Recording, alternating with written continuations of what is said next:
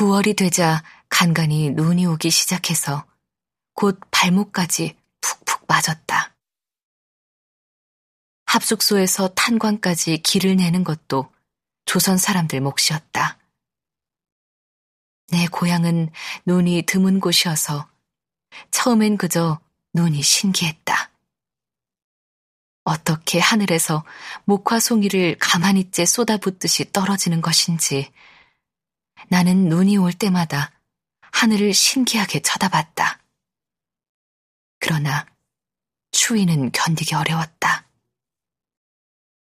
유난히 추위를 많이 타고 피부가 얇은 나는 첫 겨울에 바로 볼과 귀와 손발이 얼어버렸다. 변변한 옷도 없이 무명 옷을 껴입고 어쩌다 생긴 동물 가죽을 뒤집어 쓰고도 추위는 견디기 어려웠다. 무릎까지 쌓이는 눈길을 나는 석구가 만들어준 설피를 신고 다녔다. 눈 녹인 물로 설거지를 하고 나면 손등이 거북등처럼 갈라지고 피가 났다. 고향의 겨울은 가라우토의 봄보다 따뜻했다. 1년이 빠르게 지나갔다. 나는 가을부터 석구의 회사에서 일을 했다. 석탄 회사는 월급을 회사에 저금했다가 집에 돌아갈 때 준다면서 돈을 주지 않았다. 석구보다 먼저 온 사람들은 채권이라는 종이 쪼가리를 받기도 했다고 들었다. 나는 만식 엄마와 같이 컨베어 벨트로 나오는 석탄에서 돌을 골라냈다. 맨손으로 돌을 골라내는 일은 쉽지 않아 손톱이 빠지기 일쑤였다. 그래도 석구와 같이 있는 것으로 통증은 쉽게 가라앉았다.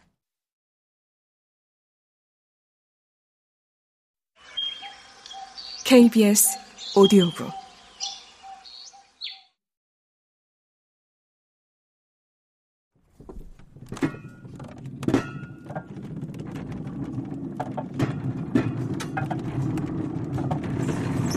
1년이 지나자 분위기는 더 살벌해졌다.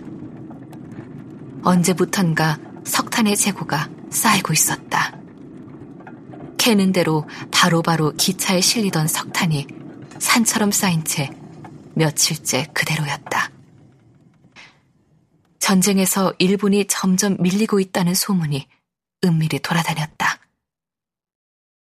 조선에서 온 일꾼들은 일본인 관리들의 눈을 피해 전황을 나눴다.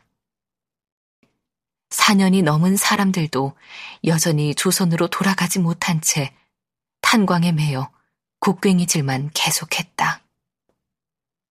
언제 보내주느냐 물으면 채찍과 무자비한 폭력이 돌아왔다. 여름은 가라후토가 가장 살기 좋은 계절이다. 아기 손바닥만한 연두빛 자작나무 잎들은 바람이 조금만 불어도 제멋대로 나부꼈고 습기 없고 시원한 기온은 쾌적했다. 석탄으로 황폐해진 검은 흙에 심은 감자는 새알만 했고 옥수수도 시들시들해 여전히 배는 고팠지만 그래도 그와 마주보고 있는 순간은 허기를 잊을 수 있었다. 가라후토의 봄은 너무 짧게 끝이 났다. 그해 여름, 석구가 다시 끌려갔다. 8월 스무여섯 날, 아침에 나간 석구가 돌아오지 않았다. 잔업을 하는 모양이라고 생각한 나는 저녁을 먹으려고 마른 고사리를 꺼내고 있었다. 고사리가 다 불기도 전에 만식 엄마가 달려왔다. 야야 석구네야, 네 신랑이랑 우리 만식이 아버지랑 다들 아까 기차에 태워 어디론가 끌려갔다 않거나. 여기 인부들 절반이나 끌고 갔다 카더라. 도대체 이게 무슨 일이고? 나는 만식 엄마의 말을 이해할 수가 없었다. 그래서 만식 엄마의 허둥대는 얼굴을 뚫어져라 바라봤다. 그녀의 눈에선 이미 눈물이 봄물처럼 흘러내리고 있었다. 그제야 지난밤 중얼거리던 석구의 말이 떠올랐다.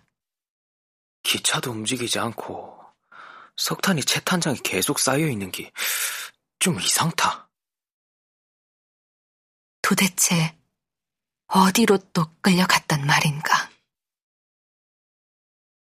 아까 여자들이 일본 반장한테 물어봤다, 아이가.